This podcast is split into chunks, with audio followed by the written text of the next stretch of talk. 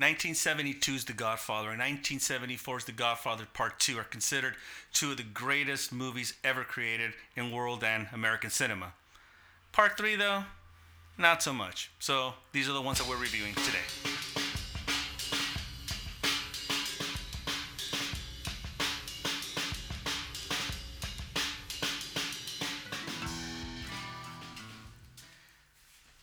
As mentioned before, Godfather and Godfather Part 2 are two of the greatest movies ever in the history of world and American cinema. The only films where the original and the sequel won Oscars for Best Picture. And it made a household name of a fellow by the name of Francis Ford Coppola, who basically, with his uh, struggles in the first movie, opened the door for other guys by the name of Scorsese, Spielberg, and Lucas. Francis Ford Coppola in recent years has gone on to recut and redo his films. Apocalypse Now have been having two cuts on them, uh, as well as The Cotton Club, which I would highly recommend considering the original was not that great a cut. And recently, he did that to his movie The Godfather Part 3, which is now known as The Godfather Coda, The Death of Michael Corleone. I'm sitting here today with the uh, great compadre, amigo, mother, uh, brother from another mother. Although I think your mother's claiming me now, but still. um, the great Gary Merchant, Mr. Gary Rumsey. How are you today? I'm doing wonderful. How are you doing? Very good, sir. Um, you and I t- tackled a hell of a project, something that uh, we kind of used to do once in a bit when we would sit there and play all three movies in a row. But this time around, we decided to do the original cut of The Godfather, and we watched after right after that, The Godfather Coda, The Death of Michael Corleone. So my first question, let me start off with the first one. Do you remember the first time you saw The Godfather Part 3? Absolutely. What were you doing? It's in a movie theater. Not doing the Pee Wee Herman, by the way. I'm sure that. But well, well, I mean, did you? Because the way I remember, I remember that I that um, I went to go see a movie sometime during the summertime, and there was the the the big old trailer, the continuing saga of the you know of the Godfather, right? And so I was excited as hell to go see it. It was released Christmas Day, 1990. And I went to the AMC Theater Universal, but I didn't get to see it because there was a line from here to Hong Kong. And um, so I ended up watching uh, The October House or something with Sean Connery and Michelle Pfeiffer. I think that's what it was called. Because you know what? Nobody was there to see that. Of course. but what were your first? Uh, um, I what, what did you first think of The Godfather Part Three when you saw it? I mean, let's get out of the way that that did you think that it was going to be as good as the first two, or what did you think? Well, I had that expectation that it was going to be a great film, but um, I can't. I know I saw it right after it came out. It wasn't the Christmas Day. I mean, it was probably even two or three days after. I don't remember, but you know, like like most people, the first time you see it, you're disappointed, and I think it just stems from the fact is you had such expectations watching the first two films, Right. and so you're gonna automatically put it up against those two films. Th- that's And that's and when you do that, you kind of go, well, this wasn't that good of a film. right. But you know, it's one of those films. In hindsight, you watch it. Cause I I only saw it that time in 1990, Right. And then I didn't see it again until 2001 when they finally released all three Godfathers on DVD. Which of course that was you Wow, know 2001. that was an anticipated. So thing. 11 years for you before you be Yeah. Then I watched All it again. The second time I saw it, I went, okay, it wasn't as bad as I remember it. You know. Right.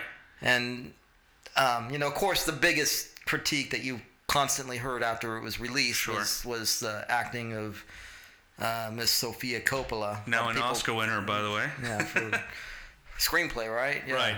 Two-time Yeah. Oscar nominee. Yeah, she won for best screenplay, and she was she was nominated for director. Yeah. Um, you know, but you.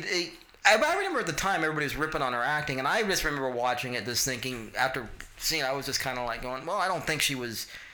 I mean, as I stated, you know, right before we watched these two Right, cuts last right. week, I stated, you know, well, clearly she didn't study under Stella Adler, but but by no means do I think she Who was. does, right? I, by no means she was not horrible. I mean, I've seen worse performers performances by.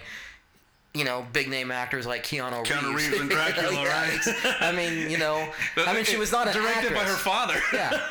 I mean, let me put this way. I mean, if you're gonna look at this way, if you want to say this is like, you know, the World Series in the 1932, you know, you had Babe Ruth on your team, but he's injured, and you got a pinch hit with him with somebody else, and that's what Coppola did. He had Right. apparently Winona Ryder lined up to to play that role of Mary Corleone, and she had some kind of flip out, couldn't make it. So on a pinch, you know, Sofia Coppola stepped in, and the way I would describe her performance would be it, got the job done. I don't think she was absolutely horrible by no means that people said she was.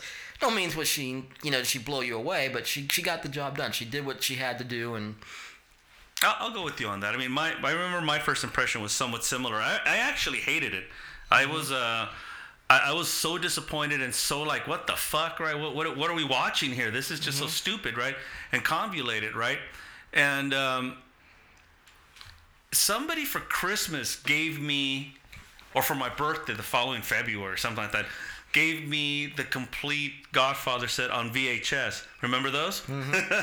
so they they were two cassettes each, and so you know, being as as neat as and orderly as I am, you know, I had them scattered about, and so it was roughly about a year later, and I popped in what I thought was Godfather two, and into the uh, into the video machine, and it's turned out that it was Godfather 3 and, and honestly I was just kind of too lazy to get up and change the videos.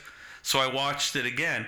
And like yourself I had a different I, I saw it differently at that point maybe maybe again like yourself and, and actually not even maybe I'll be I'll be quite blunt I was expecting it to be just as great as as the first two you know, mm-hmm. it's Francis Ford Coppola. You got the same writers. You got Pacino back. You got, you know, you that's what you're expecting. You're expecting this, this, you know. But as I said at the top of the show, I mean, number one, let, let's ask the question: Is it fair to compare Godfather Three in its original cut to two of the greatest movies ever made?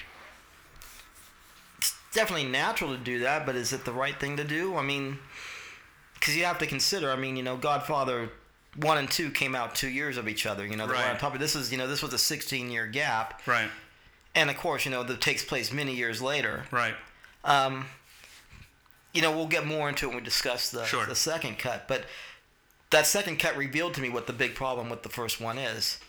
A lot of lot of pork in it, a lot of Yes. unnecessary, and you realize that after you see the recut, you kind Right. of realize, okay, yeah, there's a lot of unnecessary, extended, drawn out scenes that really were not important, Right. which really slowed the pace of the movie down. Right. I remember it, it, when we were discussing it when we were when I was popping in the because the way we did it, folks, is we watched it on my old uh, on my Blu-rays version that I have of The Godfather, and then we watched the Coda streamed because that's the only way you can kind of get it at the moment. But um, I remember you said that what you thought of, and it's kind of funny because this is this is the the reaction, and we'll talk about it more when we when we discuss the coda.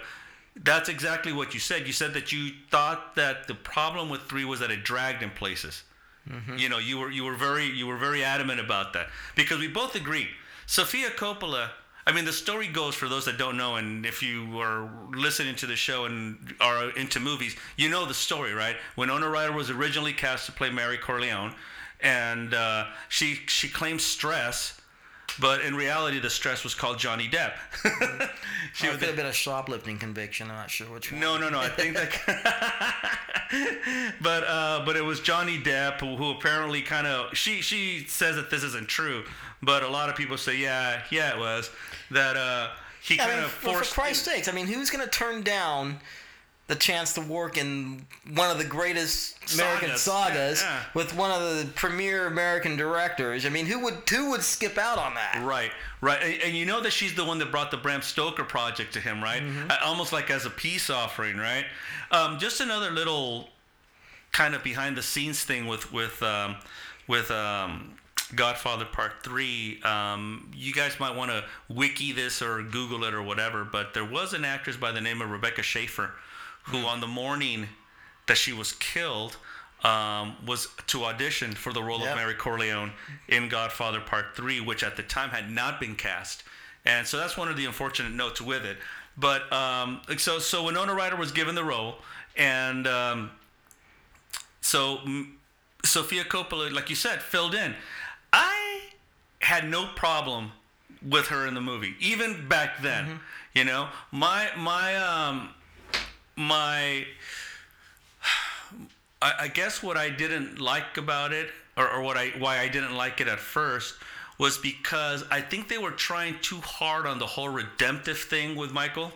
You know, where you know Michael's trying to finally, you know, I mean he's lost everything figuratively at this point, right? Mm-hmm. And so, but he's still trying to look for some sort of redemption, like that's going to get anything back. And to me, that just seemed very unrealistic. Where I thought the first two movies concentrated a lot on on tradition, family, although albeit you know in a very warped way because they are criminals, right? But I just I just thought that they were trying too hard to try to make Michael a good guy for what then happens later when he has to pay for his sins. You know what I'm mm-hmm. saying?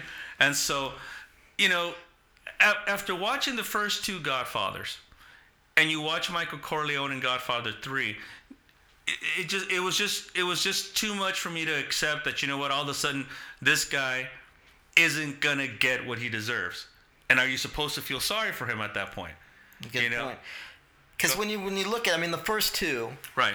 the focus is you know Michael is the focus of the character, but you see he goes from being the good guy who's not supposed to be involved in this, right? Who gets into it with intentions of making the family legitimate, then you right. end up watching his the deterioration of his soul as he just becomes yeah you know a cold hardened criminal. To me, part three is all about what the, as I say, his chickens come home to roost. I, I, I, think so. I mean, one of the one of the greatest scenes in my view is is the uh, ending scene of part two, where you just see Michael Corleone sitting there by himself. You might you could have been you could have filmed a stone and it would have given you the same emotion mm-hmm. that Michael Corleone because he's gone he's dead at that point he's done. Yeah, you see that last scene with Kay. We know when she's at the door and he just Yep. Coldly stares at her and just closes the door on her. Yep, and that's that's it. Mm-hmm. You know, in part three, that that was kind of one of the things that that you know bugged me the very first time I saw it. The second time I saw it, however, I kind of got it. I kind of got the idea because you know. He, he, I don't know if it's like redemption for himself, but just redemption for his children. You know, mm-hmm. he he doesn't want them to carry around the stigma of being a Corleone, right? That's why it's so hard. That's why it's kind of a, an interesting view to see him let go of Anthony. Yeah. Let go of, uh, you know, kind of, sort of give uh, give Mary's character more of a legitimate role in the yeah. family. Which is also, I think, one of the, the flaws in part three is that because you know he's adamant about you know Michael being not Michael but um Anthony being a, a lawyer. Right. But when you know when he comes and says no, Dad, I want to pursue music, it seems like he would have if he didn't want this for his son, it seems like he would have been more grateful. Okay, fine, you're not even going to be involved even in, in law. You're going to be involved in, in the arts. This is right. you can't get further away from the mob than that. Right. Now you and I have both. So it the, seemed like he would have been thrilled with that, but instead he was so insistent that he. Right because he wanted him to secure a future. Yeah. But you and I both read the book, right? Mm-hmm. Uh, so we have that in common as well as why we appreciate how well the movies were made. Now, in the book, there's a similar scene to that scene where Michael tells Vito, "I ain't doing this. Mm-hmm. I'm going to go to college, and I'm going to, you know." And then, then of course, there's the conversation when he goes into the in the Marines, right? Mm-hmm. Um, but in this, and this scene kind of mirrors that. But here's the thing: he when the difference is that when he lets him go, I think that he kind of realizes, you know, this is part of where I guess, you know, I got to redeem myself. Whereas Vito Corleone just let him go because he didn't want him to be a part of this at all, you know? And so, you know, there, there was a lot of, you know, there's, the movie's still somewhat flawed, but it's not a bad movie as I remember it the no. first time. Like I said, I think there was a lot of passion the 1st mm-hmm. time I saw it because I, I, I vehemently think the first two films are the greatest two movies I've ever seen. You know, I mean, they're just, you know, and I've seen before folks jump on me and go, oh, what about this one? Believe me, I've seen a shitload of movies. Miss, uh, Mr. Rumsey here and I have seen a lot of foreign films and 70s, 50s, porn 40s. Films? have you seen porn films? No, you just said we've seen a lot of porn films. No, foreign films. Oh, okay, sorry. Okay, thank you. Thanks for clearing that up. you know, and you and I were you and I were big homers of the 1990s independent movement. We used to see independent mm-hmm. films galore all the time mm-hmm. back in those days. Um, but I still I still think that Godfathers one and Godfather two are watershed moments. Now, um, did uh, what, what, did you think of Andy Garcia's character and his role in in in uh, Godfather three? First time I saw it, I hated his character. I just it was just I just I saw him as this over the top as you know, stereotypical hothead. You know, which Right. would of course he was Sonny's bastard kid, but you know, um, ice cream truck's disturbing. Yeah, me. right. we have an ice cream truck in the studio. Get out of here, man. Right. Um, but no, I mean, it, but I, you kind of come to appreciate the fact that okay, yeah, so he's kind of on the outside, and you see that scene, you know, when he finally gets kind of brought into the thing. You see Sonny's mistress all happy with Right. joy, but it's like who'd be happy about your kid getting mixed up in that? you know, I, I thought that was kind of a silly scene. right. But Um, I- mean, there to me, there's a few silly scenes. I mean, the whole idea of the, uh, not even silly scenes. I would say silly lines, right? Because, for example, the the Bridget Fonda character, you know, she sleeps with Andy Garcia's character, Vincent Corley or Vincent Mancini at that point. and by the way, laying her head on that friggin' rug that's on his chest. Man, She might as that- well been laying in a rug, on a rug, right? Yeah, I never. I mean, that, that was that was a standout moment. That bearskin rug that he had going. there. God. So so, but she tells him a line. Do you love me? You just met. Yeah, you met at a party, you went home, you fucked, and then it's like, well, yeah, and then th- well, that's that, that epitomizes women, do they? You know, right. well, No, to, to me, to me, what it, to me that you know that was kind of I think some of the um, if if I were to see like Floss today in, in the movie, you know, knowing how I've seen it a million times, just some of the lines really that kind of they kind of get to me where I'm like, come on, that that's like not Yeah. realistic. that was a Right. silly line because Right. obviously she had been around the block, she knew what was up. Well, yeah, and, and and there's this scene where they actually meet, where he tells her, "Hey, let's go gamble or whatever," and then she tells him, "Hey, who's that guy right there, the the hitman for Joey Zaza?" Mm-hmm. You know, he tells her, "Yeah, he dips his bullets in cyanide." What good is that gonna do? Because the bullet itself should be able to kill you, right? Exactly, yeah. What's the cyanide gonna do? Make you die slower? Mm-hmm. oh shit! This guy died of cyanide poison, not the bullet that went through his head. so it so there's like silly lines like that where I'm like, all right, you know. But overall, when I when I um, when I saw it again, I, I realized I actually felt stupid about it because I realized, you know what? I don't think that Coppola went in there with the intent of even trying to top the first two. I think he even realized that that would be too much to do. It's like asking the Beatles to do three Sergeant Peppers in a row Yeah. or three Abbey Roads in a row or whatever. You know, He was just trying to reveal what happened to Michael Corleone. You when when when part two ends, you they're left to wonder what happened to this guy after this. Right. And that was part three, and that's why I kind of come to view part three as okay, fine, not a great film, but a a, a very good but necessary film. That's how I came to see it. That was gonna be that was gonna be my next question to you. So we see in part two where Michael is sitting by himself after he orders the death of Fredo, right? And he's sitting by, and then it back flashes to when he joins the the Marines, right? And then you see him just sitting by himself at, at the Nevada location and stuff, the, the new home that they have there, and he just sits there. My question at that point was, did you think there was a need for a part three? Because for a while I didn't think so. You know, and and mm-hmm. you know, go go ahead. I want to hear your answer. Yeah, when you first, you know, because when you first watch it, yeah, you might not think that, that, that that's a fairly proper ending, but you're always still left wondering what did you know what really what happened to the whole Corleone family after that? What Right. what became of Michael and what became of his marriage? Did him and Kay officially dissolve the marriage, or did they work it out? I mean, you didn't know. You just didn't know. You didn't. You didn't part three kind of brings that all together. You know, clearly Right. when the movie begins, you that party starts. You know that for sure Kay left, Kay remarried, and Mm-hmm. you know, and uh, and his own son came to somewhat despise him, I guess you could say in a way. You know, his daughter. You know, that was the thing about. I think Sofia Coppola did a good job. It was capturing the naive, naivety and the innocence of her. Right. You know, she kind of really didn't understand what everything was all about. Right now, and and again, that's one of my my kind of something that I kind of realized later. What could Winona Ryder have possibly brought to this role that Sofia didn't?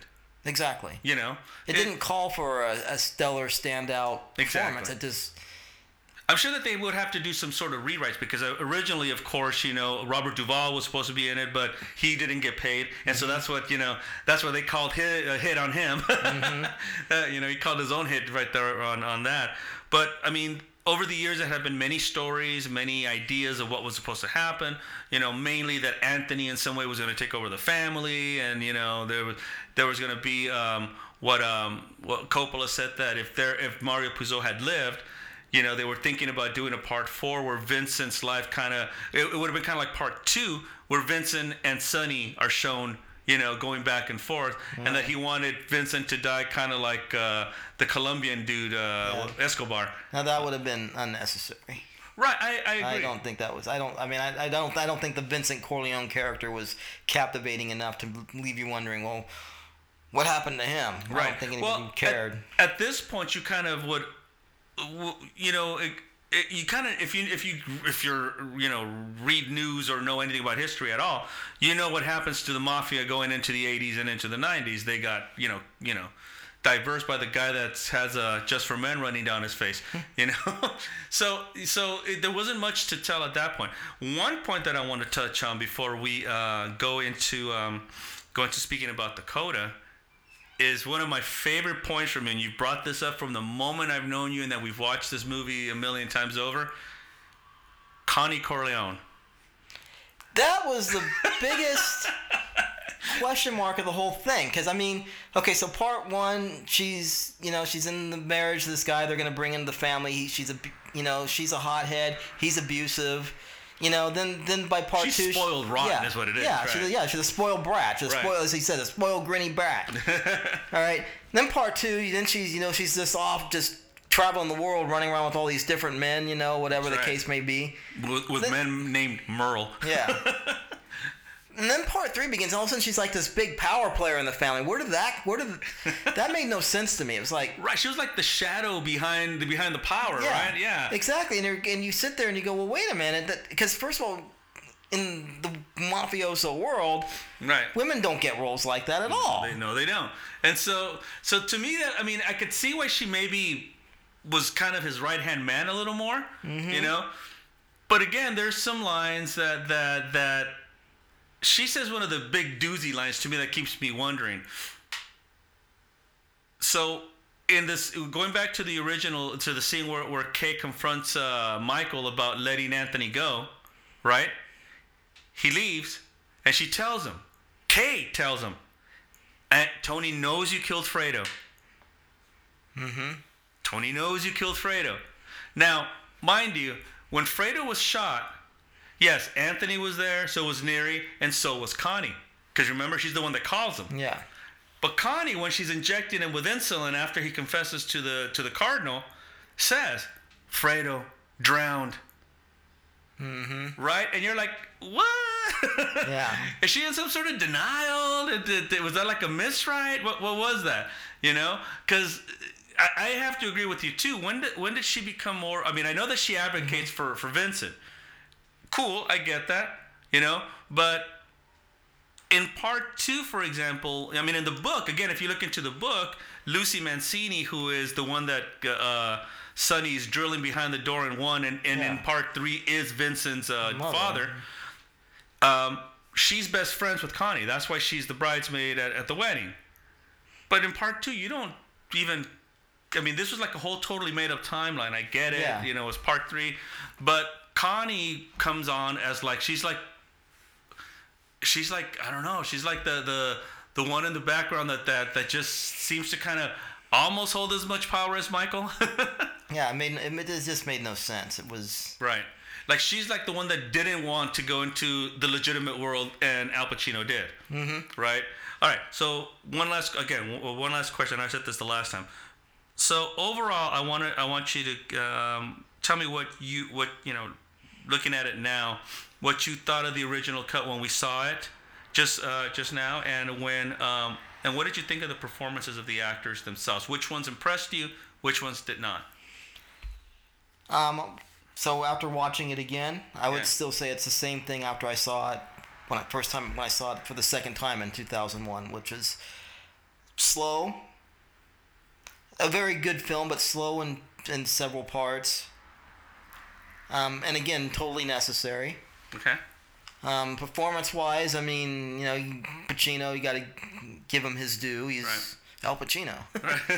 um, you know, um, Diane Keaton again. I kind of I liked I liked her performance. I really liked the the disdain that she still carried for Michael. It was like Right. really answered a lot of questions that, that that she clearly never got over the fact that I think she in a way betrayed by Michael because Michael assured her that the Corleone family would be Right. legitimate, and instead, you know, it almost got her killed in one scene, you know, Right. in part two, and and drove her to even aborting Right. a baby boy, you know, the because she didn't want him to be brought up in that Environment. Right. yeah. Right. Uh, so, um, you know, so Diane Keaton, I think she really kind of was the standout performance for me in that one. I really liked, even though she wasn't a major role in it, but clearly the the fact that she was just still around for the sake of the ch- the sake of the children. That's another movie we'll review Yeah. on another day. but yeah, I mean that whole scene when you know when she when her and Michael are alone and she lets him have it, you know. Right. And she's really the only one that could ever do that to Michael Yeah. Mm-hmm. without fear. You know. Yeah. Yep. That's the only one. Um, you know, Andy Garcia. I mean, yeah, it's all right performance. I mean, I'm not gonna knock that. And again, I think Sofia Coppola really took a, a lot of beatings that were undeserved. I don't think. I like I said, she's not an actress. She never wanted to be an actress. She didn't attempt to be an actress. Right. She just it was pretty much asking. It was pretty much asking like Manny Mota to step in and bat for Babe Ruth. I guess you know. Well, but but you know what? That final scene of the movie, mm-hmm. she nailed it. Yeah, That was that was she nailed that. Yeah, the You know? the yeah, because you know you, you typically you know the stereotypical getting shot scene is oh, ah, Yeah, you know. exactly. Instead, I mean, it was it was a, she was stunned. She was just the look on her face was she had that you know shot right in the chest, the, Right. the blood stain, and she was just dad. And that's it. Yeah, because it was you know that was a fatal shot. It was right where a major artery is. She's gonna bleed out fast. She's gonna die fast. Right. And and the fact was it wasn't this whole dramatic you know where she's screaming and. Yeah, she actually, yeah, she that I think that was probably her finest hour in the film. I, I think so too because she, uh, you know, it, it, and it's very symbolic, and it's again I think of the of, of what um, of what Coppola intended for Michael because she is she looks at him and that's the last thing she sees in this world, mm-hmm. right? And and you know he's he's powerless, you know. There's nothing he could do at this point. There's nothing he could do, you know. And and so you know, part three, like I said, I, I liked it. I mean, now I like it. I I, I um. I, I will agree with you that, that it does that does move slow in some parts, and I will agree with you on the uh, idea of the performances. I think Pacino and, and Keaton, especially in the scene when they're in Sicily and they're talking about confessing their love right before they come in and find out that Don Tommasino has just gotten shot. Um, that was really great acting. That was like that was like a, an acting class to watch these two great actors really, you know, touch on, on a on a scene that that you know you, you, there's no fireworks, but you know that there's a lot of passion behind it, you know, and there's a lot of history behind it, you know. So that was kind of cool to me. Um, Eli Wallach and Joe Mantegna, usually reliable actors, and this to me was just, you know, I, I, I think I would give uh, I think I would give uh, Sofia Coppola better credit for what she did than what uh, Yeah. Than what they did. But anywho, so we've reached the uh, the first conclusion of uh, Godfather Part Three. I'm gonna take a small break, and then we'll come back and review Godfather Coda, the death of Michael Corleone. All right, we're back. We're back and back. No. No. All right, thanks. All right, so we're here to now review, after watching it, and um, Godfather Coda, The Death of Michael Corleone. Now, a little history on the title and what this new cut is all about. Francis Ford Coppola always claimed that um, Mario Puzo and his vi- vision of a Godfather, well, what became Godfather 3 was this cut. But for reasons unknown, the studios wanted to be called Godfather 3 because they thought that the uh, the title was too long, and for some reason they wanted that version as opposed to the one that we saw recently. Um, I'm gonna just start off and tell you or ask you right away, what did you think? I thought it was a much better film, actually. I think that, the as I said in the first one, um, or the original cut, Right. um, a lot of fat, a lot of slow moving scenes, a lot of unnecessary dialogue, a lot of that just movie that kind of at times made you lose your focus and attention on the film. I- I- this one, I mean, just from the very beginning, he cuts right to the chase to where the the uh, the, the Catholic cardinal there and Michael Corleone make their little deal Right. cuts right to the chase. No long drawn out BS, and even the party scene afterwards. I mean, that's like cutting half. Well, he, he totally eliminates the the uh, the scene where Michael's getting his award, and, and Yeah. you know you see Kay come in, and you know the whole thing. Totally, because uh, you know, I mean, shit. I guess one of the reasons I left the Catholic Church was precisely because of boring masses, right? But anywho, but I, I agree with you. I like the idea that it just kind of cut to the chase. You kind of see from the very start what the movie's going to be about. You don't. You're not waiting around for for uh, for the movie to get started. In other words, because let's face it. I mean, the, I think the what the studios may have been telling uh, uh, Coppola was, you know, the first two films started with a party. This one should start with a party.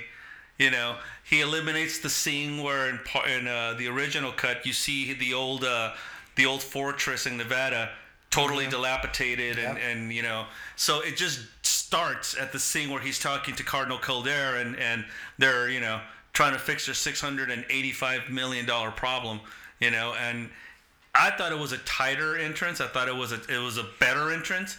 I thought it set the scene right away. It shows you, it answers your question right off the bat. What happened to Michael Corleone after part 2 He's still dealing and wheeling there. Yep. you know, and and you know, uh, it jumps right away in, in the party scene. Again, the party scene is really tight too. There's not a lot of this uh, meandering, you know, speeches back and forth. It's just there's Joey Zaza, there's Connie leading the party. There is some conversation with Michael about, you know, the meaning of all this other stuff. You see Vincent almost from the beginning. Yeah. You know? So, yeah, I mean, it, it, it did kind of, you see the confrontation between Kay and, uh, and, um, and, uh, and Michael. You know what I liked about that, that this tighter version in that, of that particular scene when they first see each other? That she didn't go to the church. She's just simply there for her kid. Yeah. And that's it. She ain't there to fucking, you know, to fuck about. She's not there to eat cake. She's not there to sit through mass. She's there for her kid, and she just wants this shit to be, you know, the the the the, the subject of why she's there. Exactly. Right. What uh what what else were your thoughts on it? you know, I don't have a whole lot to say about. It. I mean, other than the fact is, I just I think that I think the key thing is he trimmed out the fat. He cut to the chase on a lot of things. I mean, he just didn't. It's just hard to describe. I- it- It's the running time was only like 11 minutes shorter, but it felt like a half hour shorter. It just Right. felt like it just moved so much quicker, quicker. It, it moved it- smoother. It had yeah. rhythm. I, that's mm-hmm. what I that's what I liked about it. Yeah, you didn't you didn't have those long drawn out scenes where you kind of you would lose interest a bit. You kind of I mean, it just it, you kept you into it the whole time. Right. Now, one of the scenes that he uh, trimmed and and tightened, if as it were, was the scene right after Michael makes his um, makes his pitch to to get the, the control of Immobiliare in New York City. Right, that scene is cut altogether. Yeah. I mean, there's there's there's a there's a recut because the the Catholic businessmen who are not in favor, that scene is out. It Yeah. just goes straight to Gilday saying, you know, this is going to be in good hands with Michael Corleone. Um, then it goes to the scene where, where Mary and him are having the conversation on top of the penthouse. Yeah. And that's trimmed. It's tighter. My question to you, knowing I'm come on, it's his daughter, right? do, do you think there was like a concerted effort here with him trying to to maybe improve on her performance, or maybe realize that too much of that shit is why people were hating her role so much? No, I don't think so. I mean, I don't. I. I'm sorry if you if you if your reason for hating the film was because of Sofia Coppola's performance, then you're misguided because it's just. Well, then you that's missed the not whole it. fucking point of the whole. And I don't think saga. there really was any cleaning up for her performance to do. As I said, I mean, it wasn't. It didn't call for, you know, a Betty Davis and uh, and and um, All About Eve type performance. It didn't call for that. It was just Right. she just had to be a young, naive, innocent girl. I think with the And I don't. I mean, I know that he cut out, you know, some of the scenes, cut them down. I don't think it's a matter of tightening up her performance. It was just cutting out unnecessary scenes. I think that that uh, in that particular scene for me though, everything you said about what she's supposed to be, she was. Mm-hmm. Right? Because she's just innocently asking it instead of like questioning the whole business side of thing. She's just questioning, why am I doing this again? Like you would expect a naive 19 year old little girl wondering why the hell she's being given such responsibility, right? Um, there's others. uh, Really, the idea of of um, of the coda, as far as Francis Ford Coppola said, and and what we saw was a reshuffling of a couple of scenes. For the most part, the movie's pretty much the same. Um, there, um, there are scenes where where uh, the relationship between uh, Corleone, Michael Corleone, Vincent, and Joey Zaza is tightened up. Another, when I say tighten up, there, there's a lot of trimming of lines and Yeah. dialogue that really were kind of unnecessary in the first place. Yeah. You know, Unnecessary dialogue that just slowed the film down. Exactly, and in this, and I agree with you. I agree with you 100. percent The one thing I loved about this movie is that it found a rhythm almost right off the bat. You know, Mm-hmm. And I truly think if this if this had been the original cut in 1990, Right. it would have been better received. I think so too. I, I I like this cut better because again, it you're not waiting for the movie to start. And that's what mm-hmm. you do in the beginning, where you see the dilapidated house, Yeah. where you see the ceremony, where you mm-hmm. see that overextended party, which are trying to kind of copy the mm-hmm. Connie wedding scene from part one. You know, this just cuts to the chase. You know, this is like, this is better. You know, there's still the scene with Bridget Fonda and blah blah. Yeah. You know, but there's there's mm, there's more flow to Vincent. There's more reason for Vincent to be there. It, it, Vincent is not like this long lost cousin that nobody Mm-hmm. knows about. He's been around, and you can kind of hear this Yeah. in this better cut. Um, there's of course the um, the assassination scene. There's some stuff that was cut from there as well at the very end of the movie. Um, I I liked it. I agree Mm-hmm. with you. I think that if this had been the cut, this would have been well a lot better received than what it was. And Yeah. Sofia Coppola would not have been as panned as she was when it first came out because I, I thought that when she dies, there the way this movie's cut, there's a greater impact in how this goes because Mm-hmm. as much as I criticized it in the fir- the first time when I thought that it was too cheesy for Michael Corleone to try to get redemption, I think in this movie, uh, uh, Corleone, Michael is is between two worlds. He still has a grip on on what he wants to let go of, but he doesn't want to let go of it. You know what I'm saying? Yep. until until the very end where he's just like fuck it i can't i just can't do this anymore you know? And it makes more sense at that point that he does it. Because now he knows who's betraying him. Now he knows the whole thing at the vatican makes a lot more sense. There's there's a tightness to it that i and again a, a better flow to it than what i originally expected. What did you expect when you heard godfather coda? And and what did you think? What did you think he was going to do I didn't actually. I didn't have any thoughts on it at all. I was I was just curious to see. Okay, let's see what he does. I didn't have any ideas what he could possibly do. I mean, Right. He, you know, he he puts the title "The Death of Michael Corleone." Now that's kind of what's what's cool about it is that. In the original cut, you see Michael Corleone in the last scene Literally. sitting in that chair. Literally slumps over and falls off the chair, di- dead. Right. You know, of course, I always like to envision those two dogs around him going over there and start eating him, but that didn't. i said but hump this one though, i said the- hump yeah, that would have been something too. But in this one, it ends with Michael just sitting in the chair. You don't see him keel. You don't see him keel over. right So you really don't see the death of Michael Corleone. The death of Michael Corleone's only in the title.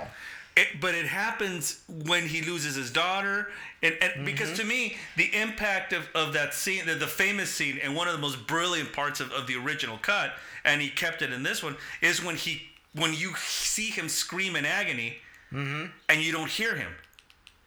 It's just like this internal yearning of sorrow mm-hmm. and pain, and like you said, he knows at this point that the chickens have come back to roost, you know, and and to me that that this tightness in this movie, the way that he reshuffled everything, has such a better impact on those scenes than than what you know because they weren't dragging to get to this point. Mm-hmm. You knew that it was going to get to that point eventually, uh, you know, you having watched it, but it was just such a better flow to it. Um, I think the death of Michael Corleone is what you and I have in the past called the Salieri, Yeah. the Salieri complex. Mm-hmm. He's lived long enough to to realize how fucked up his life really was, and and and that's a death in and itself. And I think that's kind of what he was going for. You know, when when you say the death of Michael Corleone, you don't see him die because you know he's he's there's no need. You know that it, you know that he's gotten his just comings, and it's over. You know, Yep. it's it's done. You you see it. You know, to me that was what was more impactful about it. I'll admit I've seen a lot of people critiquing that ending. Um, I've read a lot of people critiquing the fact that you don't see him keel over and and and fall on the ground, you know, or whatever. I uh, and I'll tell you what, just to kind of wrap up and, and you know, I, I, I agree with you. I think this was a better cut. I, I really wish Coppola would have fought for this one like he did with part one. But part uh, uh, remember by this time of the of his career, he didn't have the same power. He didn't have a power a lot of power in part one either. Yeah. But he didn't have that kind of an impact by that point. Yeah, because So- by the time he put it out, he was in something of a slump. I mean, right he didn't. slump and in, and in debt i mean really here, here's how i view the two of them part three was done because he was broke coda was done because he didn't need the money Yeah. he just wanted to make his film It was an artistic endeavor. I mean, it was him trying to put forth his original vision or how he had probably hoped he had done it. exactly i i feel that um I, I, I honestly i feel that i would have been a hell of a lot more satisfied if this had been the original cut Yeah, i, I and- just really like And it my advice to anybody who had never seen any of the films, if after you watch one and two, and you're gonna have to watch part three, I would definitely go with the the Coda version. That coda first yeah, right Definitely, yeah. or, or do what we did watch them back to back and Yeah. then kind of do it but if you don't want to be disappointed as much, watch Coda first. Yeah, Coda, Coda was really. I would recommend it. It's only Mm-hmm. two ninety nine if you want to stream it. You know, and it's to me, it's a hell of a lot worth it. One last thing I want to say about why I like the shuffling and the and the um, and the tightness of this movie is that I think that that had this been the original cut, Al Pacino gets an Oscar nomination because his performance just kind of kind of gets lifted because of Mm-hmm. this new cut. You know, and maybe even Diane Keaton because her performance in this Yeah. you know, it's kind of funny how just a little bit of a change or a little bit of a trim or a little bit of maybe moving a line here or there changes the whole view of how you how you look. I mean, it's re- relatively the same story, but Pacino's impact in the movie and Diane Keaton's impact in the movie is a hell of a lot, you know, hell of a lot better as far as I'm concerned. I, I, I liked it a lot more. Mm-hmm. I agree. All right. So, folks, I think we've reached, we've come to the end, and our hearts are broken because we can't speak more about this. But, but um, again, Mr. Mr. Rumsey, always fun to speak films and music with you. Um, yeah, dude, you we we've uh, we've done this Godfather thing quite a few times where we've you know just made a whole day of it, and Yep. you know we said what through almost seven hours of watching the same movie over. But anywho, um, thank you guys um, for uh, for listening in. My name is Mr. Lou. I am part of the Rambling Network. You can hear me on uh, the Rambling Alcoholics every Saturday morning after we film on Friday nights. Mr. Rumster, who likes to come on one time with his alter ego Gar- uh, Gary Merchant, you'll hear him from time to time on the Rambling Alcoholics. Uh, this is the Mr. Lou Music and Movie Review. We hope you've enjoyed the special Godfather 3 version. Good night.